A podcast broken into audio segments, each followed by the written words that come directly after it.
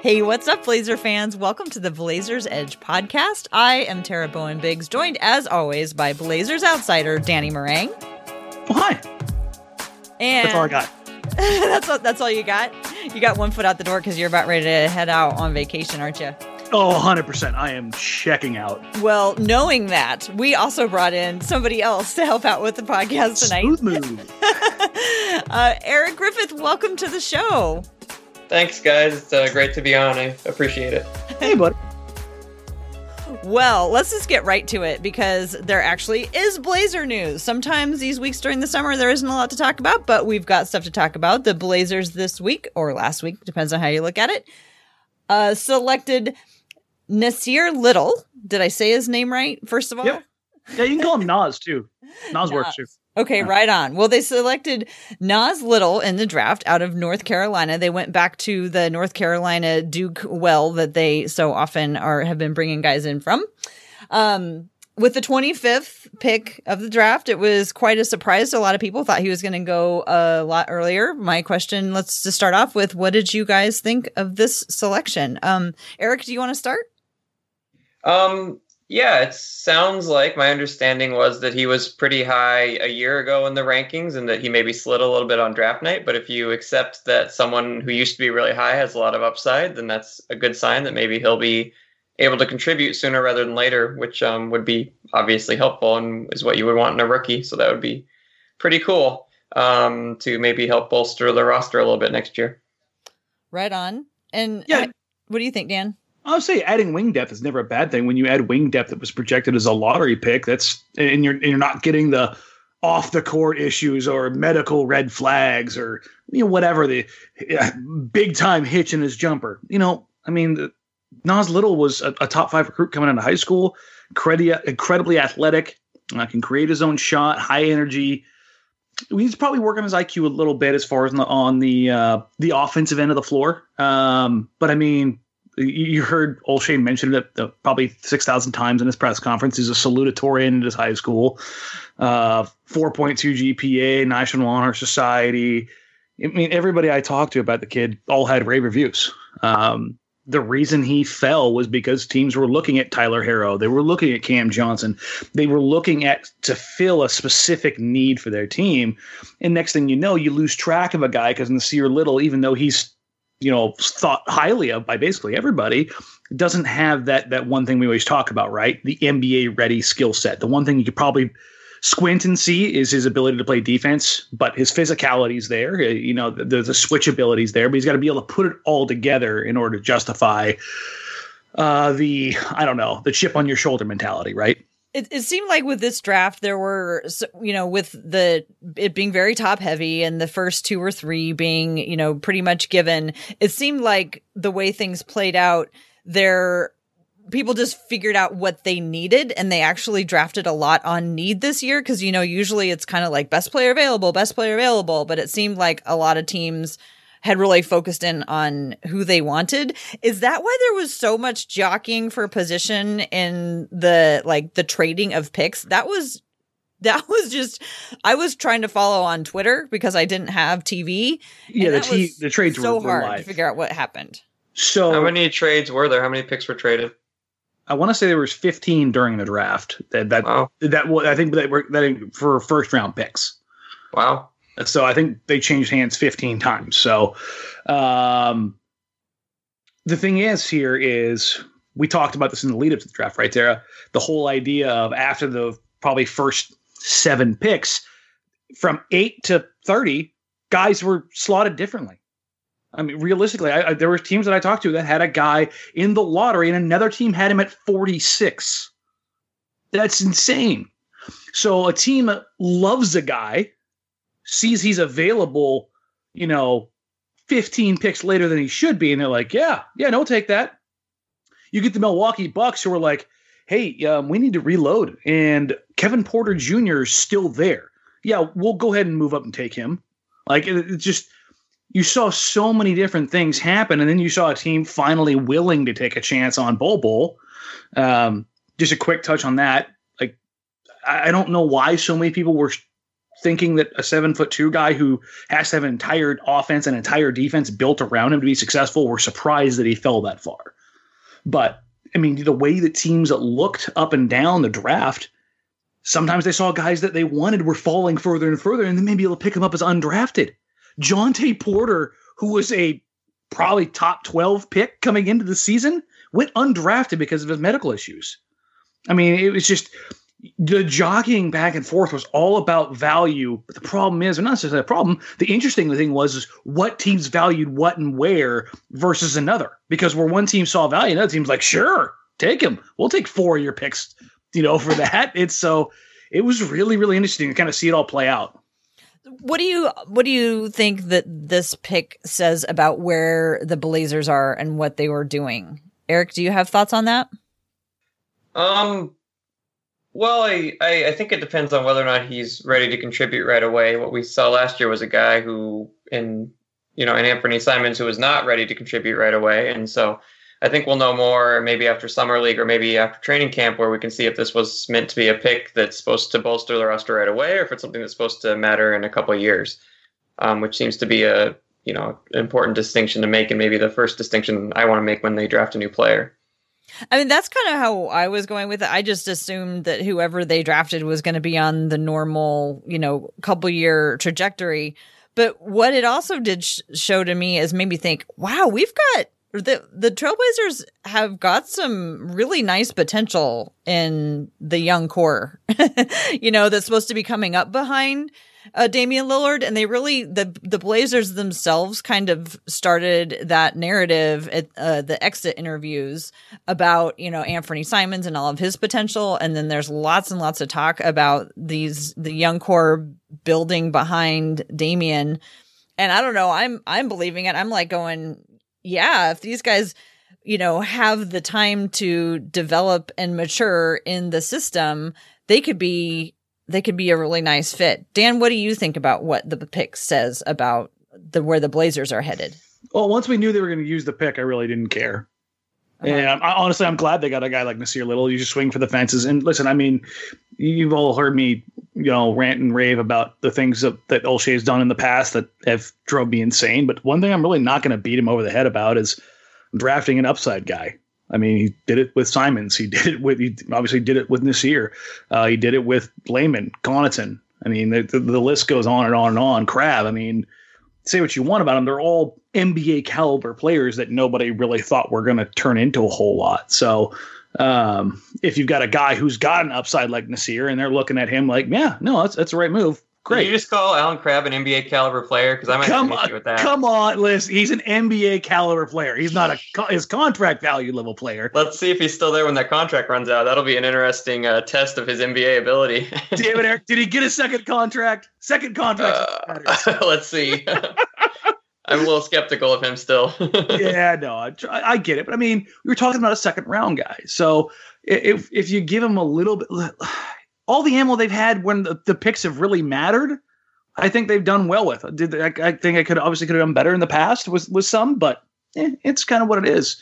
And the, the the cool thing, at least for me, is that what, what's the one thing we over the last couple years we've really harped about with the Blazers roster construction, Tara? It's the, the cupboard's bare, right? Now you the things you talked about the young guys right? Mm-hmm. you've, you've got a second group that's kind of developing in the pipeline behind those guys. And the options you have when you have those guys available are you know multifaceted. You can develop them and they can plug and play and be a replacement. The blazers if anthony simons develops the way they want to i think it makes the decision on signing a 30 plus year old cj mccollum to a big deal much easier. Or it allows you to cash those chips in on a big time deal like i don't know the raptors have done. Mm-hmm. well one of the things i was kind of getting at is are several 19 and 20 year olds are are they still part of damian lillard's trajectory? You know because they've been talking about building the team based on on that and i'm just like trying to figure out if these guys are part of the same generation. Um I think you maybe capitalize on some of that. And I mean, let's let's look at the the Raptors as, as an example here. Kawhi's not as old as Dame, and Dame's not like old or anything, but they had young guys out there who's who were real contributors. And I think on timeline wise, uh, realistically, this the chance of Nassir Little becoming a Maurice Harkless player, I would say are pretty decent, and I would say that he would be able to do that pretty quickly. Um, I don't know if his ceiling's going to go beyond that because realistically, again, an eight ten year guy who gets a second contract, that's that's a tough gig for a lot of guys to to kind of to live up to. But if they get minutes out of him, then I think that the age doesn't matter. It's about the ability to contribute in those times. And I think Simons is going to have a huge opportunity. Um, and certainly the runway is clear for basically anybody who wants and can show that they they can earn forward minutes, right? Mm-hmm. Yeah, I mean, I I kind of was wondering if he was also because he's is he big enough to he just kind of reminded me a little bit of Aminu and I don't think that he's probably ready to come in and and play that role uh but I just do you think he would be playing a 3 or a 4 he can he's he's a 3 he, he's about as height wise wingspan wise he's the size of Wes. Okay so in shoes he's about six six he can he can cover the threes quite easily uh, well, let's just say in college he could cover threes and even some fours pretty regularly. I think he could take on a stretch four. I think he could take on your smaller fours. You obviously don't want him up against the the Blake Griffins of the world, but realistically, to see him playing the four, I don't think it would be that much of a stretch. Well, and you know he'll if, if you know if even if Aminu leaves in free agency, you know, currently they have Maurice Harkless under contract for one more year. You know, if it takes him another year to get on the court, then I don't know. I'm just I'm excited. I think summer league is going to be super fun. no, summer league is going to be a blast because this this is going to be the year of Anthony Simons. Remember last summer they kind of let Zach do what Zach needed to do to kind of work through a few things. That, that that's going to be summer league very. I don't think Collins likes summer league very. Summer much. league doesn't like him, so that's that's fair. I mean, he's. Have I don't know if, if he's like, going to be going. He will if he go. He's not playing. Okay. So he may go and just go hang out with mom and dad. Like, yeah. he, I mean, that's that's a that's a hop, skip, and a jump away from him. Um, the four Blazers of consequence who will be active are Simons, Trent, Nassir, and Skal. Skal is going. Yeah. There's a I, we tend to sometimes forget Skal, I think, because he was a late addition, and I mean, uh, he's still a kid. But yeah, he's he's a he's a young one. It'll it'll be very fun to see what happens. Well, uh, one more quick draft night note. Uh, after the draft was over, the Blazers added Jaylen Hoard on a two way contract, and that perked my ears up because, as I recall, the Blazers did not use either of their two way contracts last year. So, mm-hmm. what do you think is going on? Eric, I know you're you're you're a fan. What what are your thoughts? Um, I think it's nice to see them using them. You know, it's another way to essentially have another roster spot and try out another player, kind of almost like a like a third draft pick um, in a way, and they didn't have a second round draft pick, and so it's great to basically manufacture a second round draft pick out of a two way contract with a with a rookie like that. Um, and so I think that's a maybe a good way to take a flyer on someone. So I'm all I'm all for it. I think it was a smart move. Um, it doesn't matter if he works out or not. The whole point is that you're just trying to find someone who might work out. Yeah, and he was one of the guys that they actually brought in, I believe. Yep. And I was wondering if he was one of the people that maybe they had sort of had their eye on if they were going to do the option where they traded down and got some players later in the draft. Maybe he was somebody that they liked for that. And then I was just wondering if it became clear that Nassir was available, they were like, "Whoa, we gotta just go. We gotta just go." Yeah, with with Jaylen, I think that they knew that he would be a second round guy. Um, it was a matter of where did where do teams see him, and if he was going to be available, he was a guy that they they brought in with the intention of, hey, uh, these are the things that probably you know go on behind the scenes with an agent. Hey, if we don't take him, we we want first crack at him. Like we want him on the roster for summer league, and there we're going to use uh, a two way for him. Like we'll give you the guaranteed two way money, and then we'll progress things from there. And I think the Blazers, in a weird way, may have an upper hand because they've been so stingy with the two ways in the past that you know a team might go, hey, you know, they're actually trying this, so they want to invest in you. So I, that, that's kind of where I think that all kind of came from. With the Blazers still not having a G League affiliate, are there any other teams in the league that don't have a G League team? There's one other team, but realistically, I think uh, or no, this is kind of what I've heard is that Adam Silver is going to make the G League mandatory for all franchises. Whether or not the Blazers have one, or they share one with somebody. But I keep hearing that they're kicking around Beaverton, Hillsboro, Salem. So uh, it sounds like it, will it'll happen more sooner rather than later. Obviously, with Paul's passing and Jody taking over, one of the things that's probably you know taking place is the Blazers are reevaluating how they handle things financially, which means which might be a uh, a reason for the change in uh, using those two way contracts. If the do the two way contracts they don't count towards the minimum number on the roster, do they? Because I've been stressed out all since the season was over about how they're going to fill this roster with only a couple million dollars. Right. Yeah, no, they do not count unless it goes full, and it once the two way once it was at forty five days, Eric. Um, yeah, you get 45 days in um, the NBA, and then they have to decide if they're going to convert you to a contract if they have more roster space, or you have to go back to the G League. Yep. So they, but they do not count as far as your active roster unless you have had to make that decision. And then, do you guys know? I'm sorry, I'm I like asking you guys this off the top of your heads, but do you know if once that once it gets contract or gets converted, does it get converted into a set contract, or do they get to negotiate whatever terms they want? And they can, they can minimum, negotiate. Yeah, is they it? can negotiate. Okay. Well, there's it depends on how they do it. If they convert it, then there's I forget it, it converting it is different than signing a contract, um, and so it depends on how the team and the agent handle it. Um, and there's a couple different paths to putting that guy on the roster, and a couple different ways to negotiate that. Um, and so, depending on whether or not they choose to negotiate a different contract or not, um, it can lead to a different outcome. But in either case, it gets added to the salary. the yeah, total. yeah. If they so if they convert or sign sign the player, then it's then it's added. You know, he's on. They need a, one of the 15 main roster spots available. Um, for instance. Um, so yeah, that's they were they were able to sign Wade Baldwin in the middle of the season, for example, because they weren't carrying 15 players at the time. If they had been carrying 15 players to put him on the roster, they would have needed to make a spot for him. That's right. Um, players can also choose to stay as a two-way player and reject being converted or signing a new contract. Danuel House with the Rockets last year mm-hmm. didn't like what they were offering him, and so he said, "I'm good, guys. I'll stay in the G League." And choose to be a free agent in the summer instead. Because now he's going to get money. Yeah. That's uh, right. Yeah, I mean, back to the whole idea of, of summer league here. This is, gonna, I think, this is really going to be a fun summer league.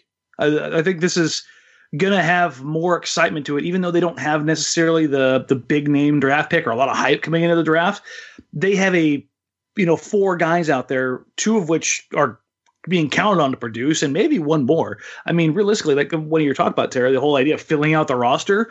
If the Blazers don't fill out the roster, Gary Trent may be getting a lot more minutes than we're anticipating on top of Anthony Simon. So some of these guys that are going to be featured out there are going to be, uh, you know, guys that are, may matter a ton in the uh, in the rotation. They also have a championship to defend, sir. Do not uh, forget that. I, I'm not forgetting it. Come on now.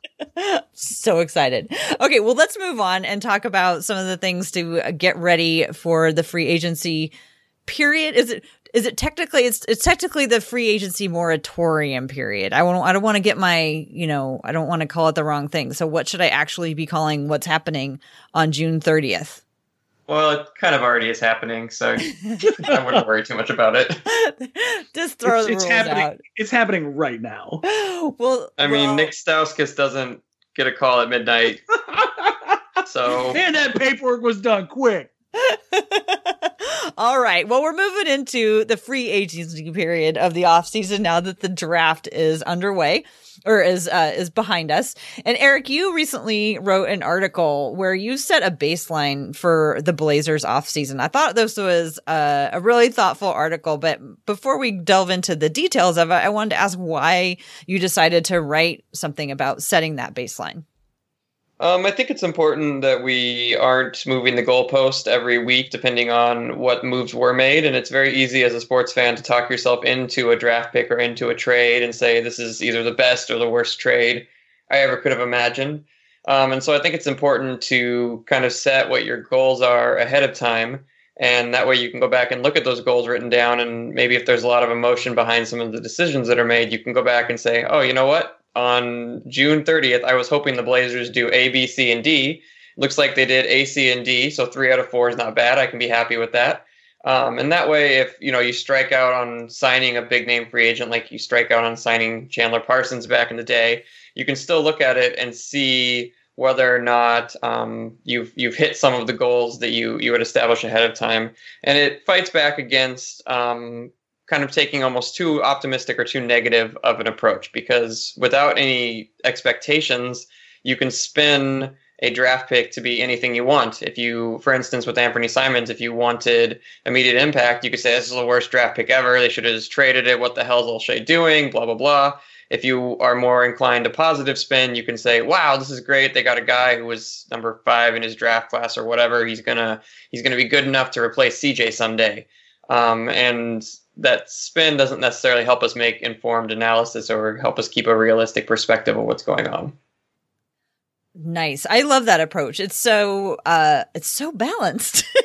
Which sometimes in the middle of the hot summer season, um it's it's hard to find balance. So I thought this is a, a really good opportunity for us to go over what you think your you know sort of the things that you wanted to see out of the Blazers. And Dan, if you have any that you want to add for your expectations of the Blazers. Um and I'm just gonna sit and listen because I don't know what my expectations are. I have I still have a few days left until I have to figure that out. so so starting with you, Eric, you your first one was a new starter quality forward. Mm-hmm. So do you want to uh, talk about that a little bit? Yeah, so I think the big thing that we've all seen and we've been seeing for the last literally, I mean, I could have copy and pasted something written in 2016 about the problem with the Blazers starting forwards being Aminu and Mo Harkless. Um, we saw Terry Stotts bench them like six minutes into the conference finals, basically, and shift them into a reserve role. And it's been they've been looking for replacements for Nick Batum and LaMarcus Aldridge since June 30th, 2015, and have not real or 2014, no 2015, and have not signed anyone or traded for anyone or anything. And I think we're getting to the point where that has to be addressed. And I, you know, I don't know that you want Nassir Little as a rookie to jump into a starting role and expect him to be a serviceable starter. You don't necessarily think you want Aminu to continue there, maybe as a fifth starter. Zach Collins has looked great, but is he startable for 82 games? We don't know yet. So I think it's finally time to acquire the starting forward that replaces Nick Batum or LaMarcus Aldridge. Dan, your thoughts? Yes, please.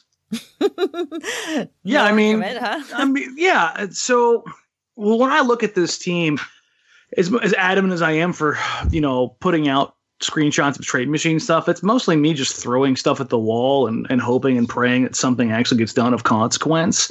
Um, but just looking at this offseason in, in particular, it's like, it's just, I'm sick of the same problems becoming the same issues at the same time of the year every year. And then going into an offseason and be like, well, if I just do this, it's like, no, for the love of God the same problems that existed four years ago are still there. So let's see them like we we know the to kind of go with what Eric's talking about here, what the baseline is to start with. I mean, the the the opportunity to make a a move that matters. Uh, I mean, a starting level forward. Let, us I mean, we're we're sitting here talking about of somebody.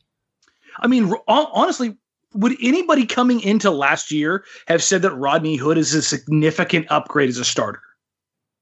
After what we saw of him in Cleveland. I don't think anybody would. And I like Hood. I would have been like, eh, it's kind of a push. But then he gets on the floor and he gives you like one night of 18, and you're like, holy crap, this is what this looks like. And I, I think part of it is like when you're establishing that baseline is you have to know what it is you're looking at. And this is not to, to poop all over Ar- Harkless and Aminu. That's not what I'm doing here. They're both very capable, solid, good NBA players that if they were coming off the bench, you would be thrilled to have. But as starting combo forwards in the league, they are, when measured up against the rest of the league, probably the worst. So establishing that baseline is great, but you also need to know what the baseline for productivity is for a wing in the NBA because it's so skewed for us as Portland fans that we're willing to be like, yeah, no, Rodney Hood for nearly 10 million a year, sure, you know. So it's it's this really weird situation where I know everybody wants to. We're, talking about it on Twitter right now, and we'll talk about it in a little bit. The whole idea of like Kevin Love makes sense, and it's like you don't need to make a move for what would be mediocre achievement for an exorbitant price because we've already done the exorbitant price in less than mediocre. Like, why would you want to move the bar to mediocre but pay you know an exorbitant amount more? So that's the, the weird thing about this offseason for me is like, yeah, moves need to be made, but God, they need to be the right moves. Otherwise, you're in trouble. But if you're walking that, t- you have to walk that tightrope so tight because if you don't make any moves, you may be in worse trouble because that 40 million expiring just poof disappears and you don't get really anything out of it. Okay, so what is that statistical baseline? Like what what would you like? What, what does it look like? If I was looking for something, I'd probably I'd be looking at like 15 and 5. Like if you're looking for like a box score contribution, a two-way wing that gives you 15 and 5. I think that's the the baseline for a starting level tier wing in the NBA. And Eric, when you were writing it, were you thinking of it specifically with a box score number in mind, or did you have a different way of quantifying a starter quality forward? Um, yeah, I think a starter quality forward is someone who's better than Harkless and Aminu. Um, Harkless like, or like Aminu, like box score wise, or like literally in any way. Um, Aminu is fine as your fifth starter. Like you can probably yeah. win a championship or compete with a championship for him as your last ditch option, and as the guy guarding your um, guy guarding you know LeBron James and Paul George on the other end and doing whatever he can against them. But when you have someone who else who's worse than Aminu in your main five best players, that's that's not good enough for me. And so, just literally someone who has a bigger impact than either of those two or both of those two. I mean, if you look in the league right now, Tara, if I asked you how many forwards in the league, basically all all the forwards, you know, under six ten, so that kind of gets rid of the the the true power forwards. How many of those guys do you think average? Let, let's put it down to fourteen points a game. I don't know Four, how many. Fourteen or more. How many? Twenty five. Okay. The Blazers don't have any of those. So the when when you're talking about the just the production side of this, the Blazers don't have a guy in the top 25 and they have two but they can't manage to get one in that list. So that's what I'm saying when the bar is so low for productivity on the, especially on the offensive end. And that's where I think anybody who's listening, right, uh, will get kind of lost. Well, Chief plays good defense or Mo can play good defense. That's great. But the, as, as we're progressing now in the NBA, unless you were a true all world defender, it almost doesn't matter if that's your skill set. Like if you're like, let's, let's take a look, uh, look at Nassir Little let's say Nassir Little is a very good defender, but he just never develops a three point shot. Well, realistically, the way the NBA is going, there may not be a place for him because the value of the three point shot and the way games are being called and played right now makes it so skewed in favor of the offense that if you don't it, that your defense has to be so good to compensate for a lack you, you have to be Tony Allen. You have to be Kawhi Leonard. You have to be a legitimate first or second team all defender to justify being on the floor at this point in time. Yeah, and Kawhi Leonard can score now, so Exactly. so you get these all world guys that again at that wing position that make it so difficult. That's why you're going to see with all this money out there when these teams fall short, there's going to be a team out there that throws a stupid amount of money at Kelly Oubre Jr. Why uh, a team like you know comes in and steals TJ Warren for next to nothing, right? From the Pacers. Why teams are willing to throw all that money on uh, Andrew Wiggins, why Brandon Ingram's probably going to get a monster contract. I mean, you go up and down the list and you're just like, yeah, no, I get it. There's like if you can score from this position, it doesn't really matter what you can do on the other end as long as you aren't just a complete dumpster fire. Okay. We're going to move on. There's a lot of things I I'm, I'm glad that you clarified that you weren't just dumping on Aminu and Harkless because I think if they are, you know, the, if Aminu is the fifth best starter, I like, I totally get that Aminu is not the first, second, or third no, I mean, best starter. There's plenty of those guys around in NBA history who have been like on Aminu. Like That's the normal modicum of NBA championships, right? Two stars, a sixth man who's a legit player, and then you've got up, you know, one of those wings or one of those two way guys at, at, your big spots, and then you've got an Aminu. Like that's like if you go through the history of the NBA, that's what teams are are made of. Like he's a glue guy. Yeah, and he's useful. I mean, I don't think anyone would deny he's useful. If anything, like I'm never going to support him after the whole "I was hacked" BS. Um, so he's not going to be on my list of players who I'll ever look positively upon after that atrocity. Um, but you know, he's useful as an NBA player, and if anything, he was getting too much hate from the poor, at least on Twitter and on Blazers mm-hmm. Edge, and from people I was hearing um, he was almost getting too much criticism during the conference finals because it was sounding like you know basically he can't play, he's useless, blah blah blah. It was kind of the type of movement that or type of conversation I was seeing, and I don't think that's fair either. He's a highly useful NBA player, and I'd be totally content with him as the fifth starter on the Blazers. What I wanted to bring it to is that I, when, when you say a starter quality forward, I would have said a playoff forward because I think that Aminu, like you said, was the glue guy, and I, I believe that without him, they would not have made it. They would have not have ended up in the seed that they ended up with to allow them to have the success that they had. But I don't think that he is the type of guy who can take him over the top when it comes to the playoff type of basketball. Not that I'm saying he's not good enough, but I think he's he's a very consistent player, which pays off during the season. But I think in the postseason, you need to be able to switch it up more. And he just didn't have as many tricks in his bag that he could that he could turn to. So He's playing a rung like above. That's what I would like to see in a forward, as somebody who has more versatility than, uh, especially offensively, than Aminu yeah, had.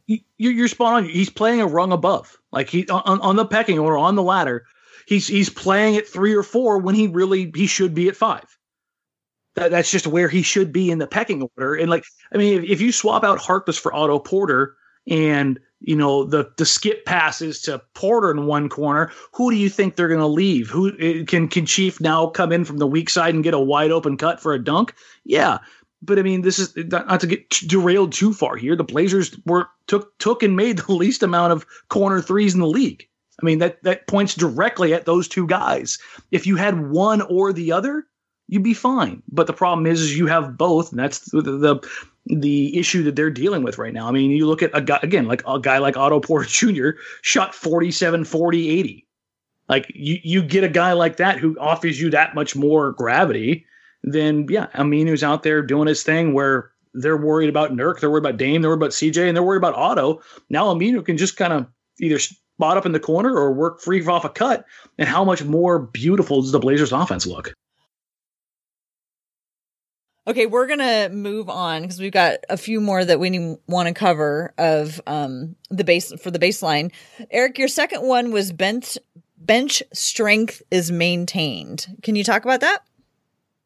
Um, yeah, I think after getting you know reinforcing the bench with Hood, Kanter, and uh, Curry over the course of what six months or whatever, I think that the bench was pretty strong and it was obviously significantly improved from when Nick Stauskas was a key element from it, and it got to the point where Jake Layman, who had been, you know, he'd been starting for a good chunk of the season, he was now not even in the rotation by the playoffs.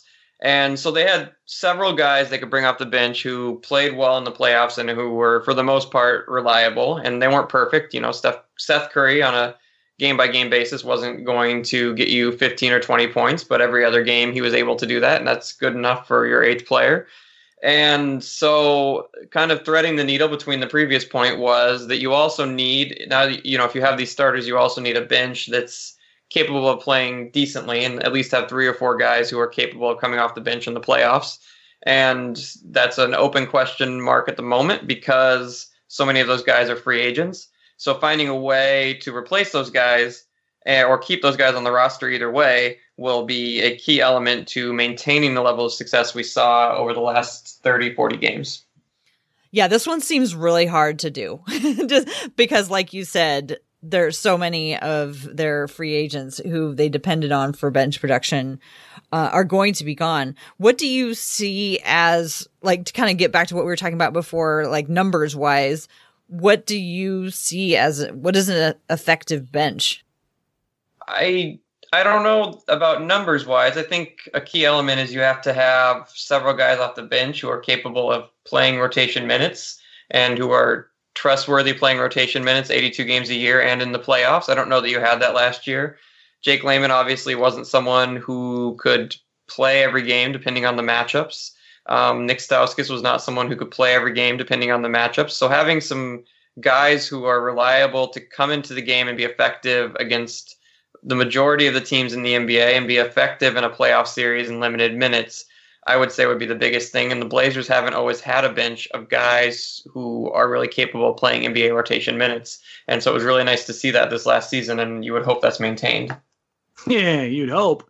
See, that's that's gonna that's gonna be the problem, right? Like when you look at this team, while we're trying to address the situation with Nurkic being out for not my problem. Yeah, I know. I trust me, I know. But you're look you're looking at how how how do you how do you physically and financially make this happen? So, I mean, as much as last season post All Star break was fun and how having all those pieces were great, hoping and praying and and and this this idea that it's all just gonna work out again. Like you're gonna have two deals that you can kick off to Cleveland for for basically nothing, and then have Rodney Hood or a player of his caliber just waive his bird rights, and that uh, a center as good as Enes Kanter uh, is going to just be on the market for less than a million dollars because a team just wants to get off. Like the Blazers have never been candidates for those type of guys, and they like they got them all in one in one season.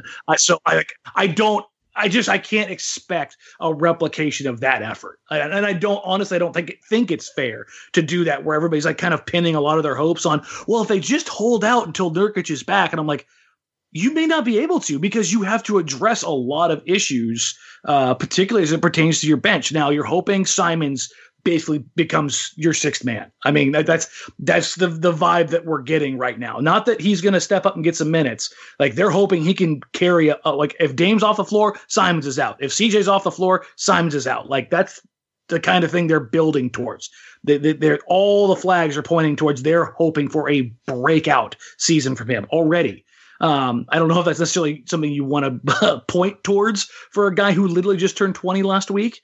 Um, but it's also got to give you a little bit of confidence if that they believe that strongly in somebody because you can say what you want about the Blazers in the past, uh, but over the last couple years, they really haven't gashed anybody up who didn't have a year coming. So I think that's something to point to. But how do you replace Rodney Hood if you can't bring him back? How do you replace Enes Kanter when you're down Jusuf Nurkic? Like I, I, totally get what you're saying, Eric, about how to you have to build a consistent bench. It's not just able to be out there that you get 20 games out of, but you only get 35 games games a year out of Mo Harkless. I mean, so you're you're, you're hoping to get you know double that out of your bench guy and now you have even less money and less resources and less ability to make those things happen while also trying to hodgepodge the roster because of the injury to, to Nurkic. So that's that's the delicate balance they have to walk and that that's again like hoping and praying things are going well enough by February to save them could become messy real quick. So when we're talking about again establishing baselines bench strength is maintained. Is it way too simple to say what we mean by that is that when the bench players are in, the Blazers aren't giving up points against the other team's bench? Is that like way too simple? I don't think so. Well, yeah, no, I mean, a, a passable bench, like if you're going even and you've got better starters than most teams, which I would, I think everybody for the most part would agree that a Dame CJ Nurkic one two three is better than most teams' first three options, right? Mm-hmm. So yeah, you, you can't argue with that. Yes, yeah, that's that's undeniable. Yeah, so I mean, on on most nights of the season, if you get a bench who's giving you even production or plus production, that's kind of the, the baseline level for a, a, bench. And I don't care if it comes from a guard heavy bench, uh, a defensive minded bench, a big heavy bench. I don't care. Just give me the consistency and productivity from wherever, as long as it's there for most of the season. Mm-hmm. And you like to see it at the beginning of the season, as hard as that may be. yeah, see it come together for, early on. For real success for a real home run in in that particular category, it would be the first half of the year. The bench is strong enough to not give up leads. I mean, all right. From your mouth to God's ears. Okay, Number three in the setting the benchmarks, players signed with exceptions are retainable. Eric, you want to explain that one? Yeah, that's just the Seth Curry rule. Um, don't leave money on the table that makes it easier to keep someone on your team when you might need to retain a player. Um, because if we're talking about, oh, it's hard to maintain bench strength because of the salary cap situation they're in, well, don't create that salary cap situation. So are, are let me simplify that even more. So you're saying that if we're if the Blazers are going to use an exception to sign someone, make sure that that there isn't such a huge gap between the amount that they sign for with that exception and what they may be worth the following year. Make sure that gap isn't so big that they don't walk away. Is that what you're saying? That's correct. So either sign them to a multi-year contract or make sure that you make sure that you have a strategy in place to make them a good offer the following year to keep them if they work out. So you're not in a situation where you're saying, well, we can't resign any of our bench guys. Oops. Even this year with this the center situation, do you think that there's any reason that they may very you know deviate from that? I mean, considered they don't necessarily need you know to sign a center to a long term contract with Nurkic coming back, or do you think that they should? Well, if you could sign Kanter to a three year contract right now, would you? so I, I, don't think there's any harm in signing a, a, a quality backup center. And can't, I mean, in Nurkic, Nurkic is never going to average 30 minutes a game the way things are going in the NBA at the moment, which is great. You know, that's fine. So if you're assuming he plays 26 minutes a night, that's a lot of minutes for a backup center. Um, and so I don't know that I, I don't know that the fact Nurkic is going to come back means that um, you don't want to find a really good backup center. I think it maybe reinforces that point. To you know, if he misses five games, you have someone who is able to cover for that. Okay, um, I can see that. Yeah. Dan, do you have anything to add about about the signing players with exceptions? And no, I mean. Them? I mean that's that's been the issue since 2016, right? That's what we. This is the these are the things that, that Eric and I and Dave have just kind of been like bashing our heads into the wall about for the last three years. And I was like, well, why don't the Blazers just do this? Well, they could just do this. They could just no, they Wait. they they put the cuffs on. So like they should have the ability to, to, take a look at Hood right now. They should have the ability to take a look at Kanter right now. They should have the, the ability to not have to basically give Seth Curry a rehab promise. Okay, so you're not talking about players that were signed with exceptions. You're talking about everybody else. No, no, which I, prevented I, them from signing players. Exactly, because those issues, those are the issues that it, that it, Eric is presumably talking about here. That you sh- you should have the ability to to re-sign those guys, right? Mm-hmm. To have some continuity. And and don't get me wrong, uh, there's a a lot of changeover on NBA benches, but good bench players are difficult to find. So when you do find them, and especially, you know, kind of like prime era bench players, you keep them. I mean, look at Lou Williams. The, the Clippers have the deal of the century on Lou. Mm-hmm. And they're, you know, they're, looking at Montrezl Harrell and they're like, how our, our bench may be better than our starters and we'll just keep rolling it this way. So they, they've kind of found like a market you know efficiency and, and on it. Whereas the blazers are having to you know pull out the, the the pickaxes and shovels trying to find you know gems on the edges. That's interesting that uh, the you took you both took that two separate ways. Players signed with exceptions are retainable. And eric you talked about the actual exceptions. And then dan you talked about the retainable part you guys should be on a front office team together. fill I want to. Uh, it's a lot easier to say they did something wrong than to do something right. I'll do it. okay, so we've stopped. We've ta- we've we've talked about three of Eric's four uh, baseline setting um, things. Uh, tenants i guess. New starter quality forward. Bench strength is maintained. Players signed with exceptions are retainable. And then your last one is that money is spent wisely. So yeah that one that one speaks that. that speaks for itself. It's just don't repeat the mistakes of 2016 so you have the entire taxpayer mid-level exception and Olshey was very wise to give a minimum contract to a minimum contract player in Nick Stauskas. And like, let's say a miracle did happen and they did somehow get the full mid level exception. What I'm saying there is don't offer $9 million in a four year contract or three year contract to a guy who will never live up to that deal. And that I don't need to add anything. I think we've all seen the consequences of overpaying players in the NBA. And, and there's a difference between overpaying the Portland premium and, you know, overpay. Like the, the team, oh, we'll talk about last year. The Blazers tried to use that that mid level exception, right? Uh, the, the five point was it five point four last year? I think that's what it was. Uh, and they offered it to guys, but because of the implications of playing in the Portland market and the taxes that it implies, and a team was able to sprinkle just a little bit more, they literally missed out on four guys. And if you look if you look at their contracts, you can see exactly how much those four guys signed for, and you go, "Wow, literally a million dollars made a difference." And well, and for the record, that does not excuse not using seven hundred thousand dollars. Oh yeah, no, I, I, I, I'm not saying that. They, they, they had more of the mid. They did not use the entire mid-level exception, and one of the reasons they cannot offer Seth Curry very much money is because they did not use money. They just left it. Uh, the, it just expired. They they broke up the mid-level exception because if you remember that the the deal was originally reported, reported that Seth Curry was signed into space. He was not signed into space. He was remember because they was like, signed into space with a player option was the deal that somebody had out there, and it was people went on believing that he had a two year deal. It was weird, but oh, in reality, okay. he was signed into the exception, and that exception was broken up and given partly to a three year deal to Gary Trent, uh, and partly unused.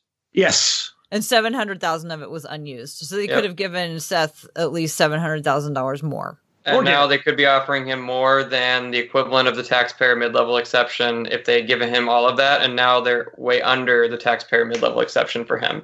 And so by not paying him more last year, they have essentially allowed themselves to be outbid by teams with taxpayer mid level exceptions for him this year. It was it was a complete it was a just garbage decision with no basketball justification whatsoever, designed exclusively to save the franchise basically a million dollars. And like I, yeah it's an, it's enough to make you not want to be a fan of the team when they do garbage like that. Wow. No he's he's, some... he's spot on. Like it there, and yet been... you've remained a fan of the team. I i could we'll see. I, i'm much happier now than i was maybe six months ago seeing what they did at the trade deadline made me feel good about this team for the first time since Marcus Aldridge left so um, are the um, things that I, I wait, I gotta I gotta poke on this a little bit more.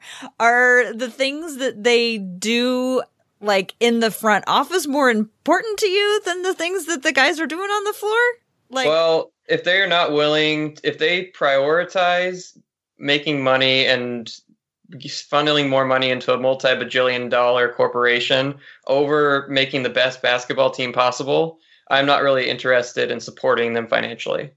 Um, and so for the first time in probably three years, we saw them willing to prioritize basketball over the bottom line at the trade deadline. And so, yeah, I was I was much happier at that point, and I'm much happier now than I would have been at this time last year.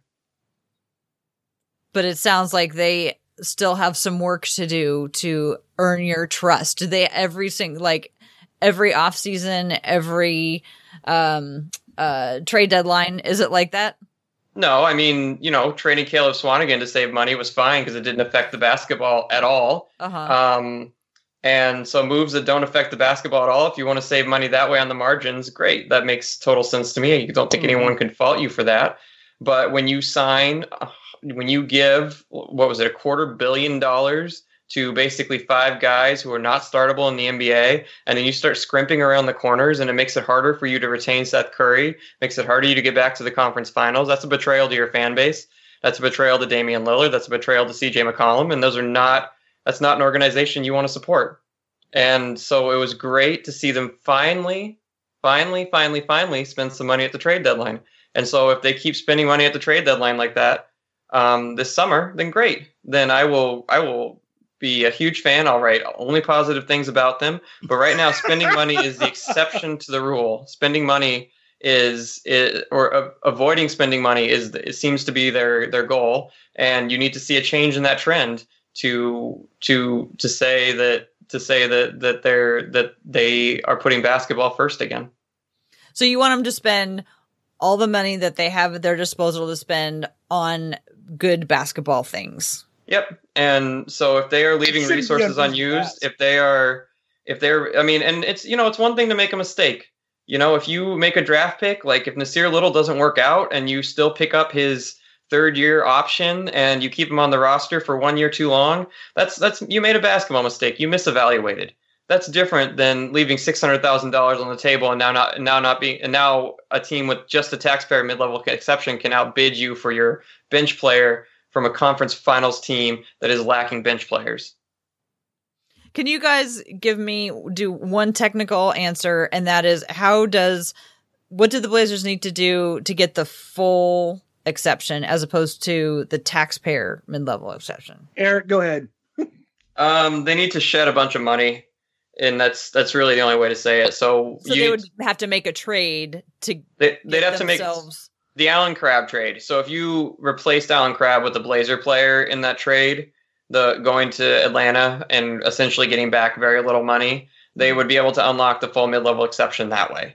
And there's actually two exceptions. You also get the biannual exception, which is like four and a half million. Yeah. And so you you definitely, if it's available and you can make a you can make a trade with uh, you can make a trade like that without sacrificing a ton, it's definitely something you need to at least consider. Doesn't mean you need to do it because the price may be too high, but it's if you're not looking into that and you're in the Blazer situation, then ooh, that's not great. The, situation with the Blazers here, and this for everybody who's getting their hopes up on Rodney Hood, order of operations matters. Because once you use that full mid-level exception, yes, and that is hundred percent real here. And so this is why the Blazers are exploring options. When you hear Neil Olshey talking about the deals they were trying to make uh, during the draft, were more focused on July first than anything else, because order of operations matter. Because even if the, the Blazers have not had official conversations with Rodney Hood, the understanding of what the Blazers are trying to do and what their offer could or couldn't be has certainly made it to Rodney's Hood camp if the Blazers are interested, right? And if they need him to hang around for an extra hour before they can put the official offer on the table because they need to make one move that opens up another move that opens up another move, but you're waiting for a lot of lot of tumblers to fall into place so you can unlock that full med level exception. And you need everything to line up just right so that you submit the paperwork accordingly to the NBA in the right order. Otherwise, you could severely handicap you your, your process more than they've ever seen. Okay, I have one last technical question. Did can the Blazers? I know that the Blazers, because they have Aminu's bird rights, can go over if they want to to pay him. What what? How does that work with restricted free agents? Can they go over? Yes. Like if somebody if somebody signs Jake to a you know a 10 million I don't know what's what's his cap hold right now. I don't know. If they if somebody signs him to something bigger than that, can the Blazers go over the cap to match it? Yes. Okay that was I mean, I that's, that's the easy yes. answer. yeah, no, I have yes. I have many other Chief, hang- Chief and and uh, Layman are simple yes or no answers too. Realistically, what do you mean simple yes or no answers? They have the ability to go over for Aminu, okay. and they have they have Layman's uh, RFA rights. So like those are the like those are the two guys like back of mind. Like you, those are your fallback plans, right? So it's everything else in between is is the the situation. right. Okay. Do you think we can talk for less than like two or three minutes about the Kevin Love rumors that Channing Frye is out there tweeting about? so Channing Frye uh, on Sunday evening said that uh, he really believes that uh, he's that Kevin Love to Portland would change the whole Western Conference. So it's got a lot of people excited and interested in the possibility. Janet was talking with friends about this idea. That's me doing yes. quotes. Eric, I want to get your your your thoughts on two parts of it. The one, adding Kevin Love to the financial ramifications of adding Kevin Love. Is that money spent wisely? Um, I I don't know anymore because I don't know we've seen Kevin Love motivated to play well in a while, and I don't necessarily blame him for that. I didn't they just sit him for like half the season to yeah, tank. They, they shut him down. He, he had his surgery and they shut him down. So yeah, so I don't I I'm I'm not comfortable making any kind of assessment of Kevin Love at this point, just because we we haven't seen him healthy and motivated in a couple years. Um, so I think depending on the cost, it it's it's a, it's an all in move, which I'm all for all in moves. So a lot of it would depend on the cost going out, and then a lot of it would depend on your ability to assess how good he would be. and so I'm not opposed to it on the surface. Um, I think I need more information to make a decision, though. So I don't think it would. I, I I'm thinking that we're leading up to Dan here, who doesn't like this idea. Correct me if I'm wrong, Dan. Oh no, no, no. I, no, I, I, would if, if I could take if I could like take Kevin Love traded to Portland and shoot it into the sun, I okay. would. All right. So, in my opinion, it doesn't seem like the worst idea out there because Kevin Love can still shoot. Like I don't I think he's going to be like Kyle Korver. Like he's going to be 53 and still shooting. I mean, I think he's always going to be able to shoot and that's like the glaring need that the the Blazers have, right? And while four more years of 28 to 30 million dollars is not like definitely not an ideal situation. I don't think it would be insurmountable if it was gonna put them in true contention. I would be willing to, or as if anybody cares what I think, I would, uh, I would be curious to explore that more. We all care yeah. what you think, Tara. Come on now. But th- it's, th- it's it's a move you have to make with the assumption that you have a a good shot, or not a good shot, but you have a a shot at a championship because I mean it's like a it's not as bad as Chris Paul's contract, but it's not that far off. I don't so I don't think it's nearly as bad as Chris, I'm sorry to interrupt, but I do not think it's nearly as bad as as Chris Paul's contract. First of all, it's a lot less money and he's what 3 or 4 years at least younger. The other thing the Blazers have going on in their favor, and I don't know how I'd feel about this really, is that Jusuf Nurkic is quote unquote only making $12 million a year. So that's locked in at pretty low. And then we have these young guys that we've been talking about this whole time as the guys who are going to be filling in and their contracts aren't going to come, the, their larger contracts aren't going to come due for a while. So I feel like it could be managed and it wouldn't be the end of the world. And his shooting would be much needed. Here's the thing though you know who else has shooting like that? Kyle Korver. Yeah, like, I, I mean, oh, it's well, but, but, yeah. But here's what I'm saying: like you, you can find For a lot less money things. You can find things like Kevin Love four years ago, sure, but I'm not trusting his health. Are you trusting him playing the four? Yeah. You, so you're going to trust him to cover Kevin Durant? You're going to trust him to cover Tobias Harris. You're going to trust him to cover all of Blake Griffin. You're going to trust him to cover these guys that can all go by him now. I'm going to trust the Blazers to figure out a way to do it. I'm not. I'm not trusting Kevin Love to be a primary defender with Jusuf Nurkic on behind him and nobody else alongside him. Like he can do that in Cleveland when he's got LeBron James there, an all world defender who knows how to turn it on when it matters. And Love is a good team scheme defender, but you have to have team defenders. You've got Dame CJ, and you've got right now Maurice Harkless, who hell, he could vacillate between fantastic and how the hell is he on the court right now? And I just I, I can't justify spending that much money for 16 and 7. I, I, ju- I just can't do it. I mean, we're talking just, about um, just for the record on the salary thing too. So 2021, 22, if you assume Damian signs a supermax and then yeah. CJ has just maintains. Million? Yeah, it's it's well, yeah. so for Dame, CJ, and Nurkic, conservatively, if you add Love, it's 112 million. Yeah. So you're, and then Zach Collins that year is um his qualifying offer is seven and a half. So you're at 120 million on on five players, and and so you're in the same situation you're in right now as far as as far as building your bench. Um, and so it's a move you make thinking you can win the title immediately, and then you're pushing the cons- long-term concerns down the down the road because Kevin Love's gonna have to play like an all-star to justify that level of outlay on that few players. And we already saw the Warriors couldn't win the title this year because of their bench primarily because as soon as you uh, like as soon as you don't have like multiple MVPs on your team and you're spending that much on that few guys you are going to have trouble building your team. And so it's a move where you say we have a 10% better chance of winning the championship this year or next year. If we do then we do it and we know that it's going to be tough in 2022 and see that's the thing right there. I just i don't even think it's that much of an improvement. Like i just and i think love's a good player. I just think he's completely the wrong fit and that's why if you're looking if you're gonna do that if you're gonna spend that the, the absurd money it's got to be on a guy who's younger and a guy who projects to to maybe justify some of that money. So that's when you get into the uh, the Aaron Gordons and the Otto Porters of the world. Like I just I don't think Love at this point can his production to expenditure ratio can be justified. It's not that I don't think Love's a good player. It's just those things do not match up enough.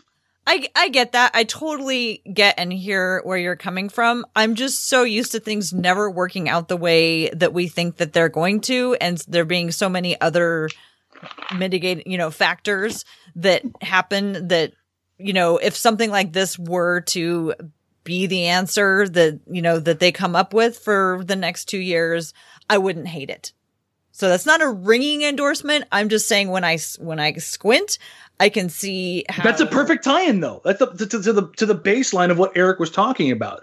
If you have it lined out, what you're trying to achieve, you shouldn't have to try to squint and make it work. It's either it meets those goals or it doesn't. And I think that's that's what helps you stay on track and you don't sacrifice assets, cap space, exceptions, all of these things, chasing uh, what may or may not matter uh, in the immediacy or the long term. I think what's the, the biggest storyline coming into this year is not that they made the Western Conference last year. It's what do they do now? How do they stay even at that level, let alone get better? So Dan Register still not a fan of the Kevin Love to Portland, but I get that. But I, I think it's, if, it's still gonna, people are still gonna want to talk about it, and oh, I'm just saying I can I can see why. And if it happened, I would adjust. I would love it if they got Kyle Korver to come in and shoot because that dude can also shoot and will be able to shoot. He'll be shooting well into his 70s. But I yeah, think but I mean, a lot of teams probably think the same thing and want will also be trying and they have more flexibility. So when you have a team that is hampered by all these things that we've spent the last hour talking about and there's only certain ways that you can make moves to get better, it sounds like you're saying Dan, don't and both maybe you two Eric like don't make these moves for the sake of making moves. Make these make moves the right when they make sense mm-hmm. in context of everything else. And I'm just saying they might be the only moves that they can make in the context of everything else. Just do something. well, you guys, this has been awesome. Um, I'm really excited to see what happens next, but it's time for us to wrap it up. Uh, let's see. How about let's start with you, Eric. Do you want to tell how, people how they can find your work? And I don't know if you have anything you want to talk about that you've got coming up. No, I'm good. Um, they can find me on Twitter, Eric G underscore NBA. Um, I write for Blazers Edge every now and then. Other than that, yeah, I don't have much to add. So Eric G underscore NBA. Follow me if you feel like it. I generally only tweet about basketball, so there's that. It's it's it's, a, it's a good thing nowadays. Mm-hmm. and Dan, how about you? Uh, you can find me on all your forms of social media at dmarang at d-m-a-r-a-n-g. And normally you can find me on Blazers Outsiders on on-game nights, but screw this, I'm gone. Don't find me for the next week. I'm going to Mexico. Leave me alone. yes, you've got a very exciting uh, trip planned. I can't wait to hear about it when you yes. Now you're going to unplug and relax, right? Uh, I am going to unplug and relax. The phone and laptop are coming with me. Um, uh, my my my beautiful, lovely girlfriend has agreed that on July 1st I can have two hours.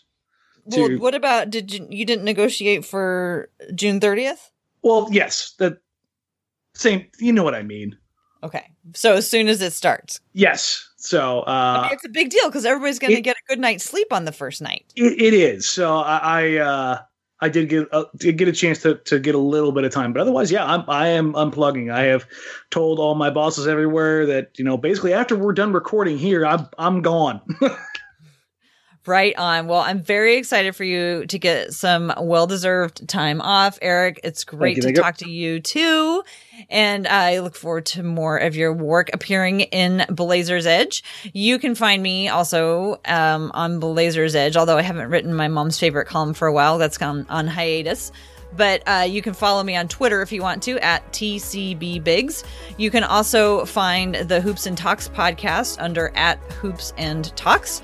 If you subscribe to the Blazers Edge podcast, you will get not just the weekly podcast that we are doing right now, but you will also get the weekly Women's Hoops and Talks podcast. So go ahead and subscribe to that so to make sure that you get all the episodes just as soon as we release them. Uh, next week, we should have some fun stuff to talk about. Thanks everybody for listening, and we will talk to you later.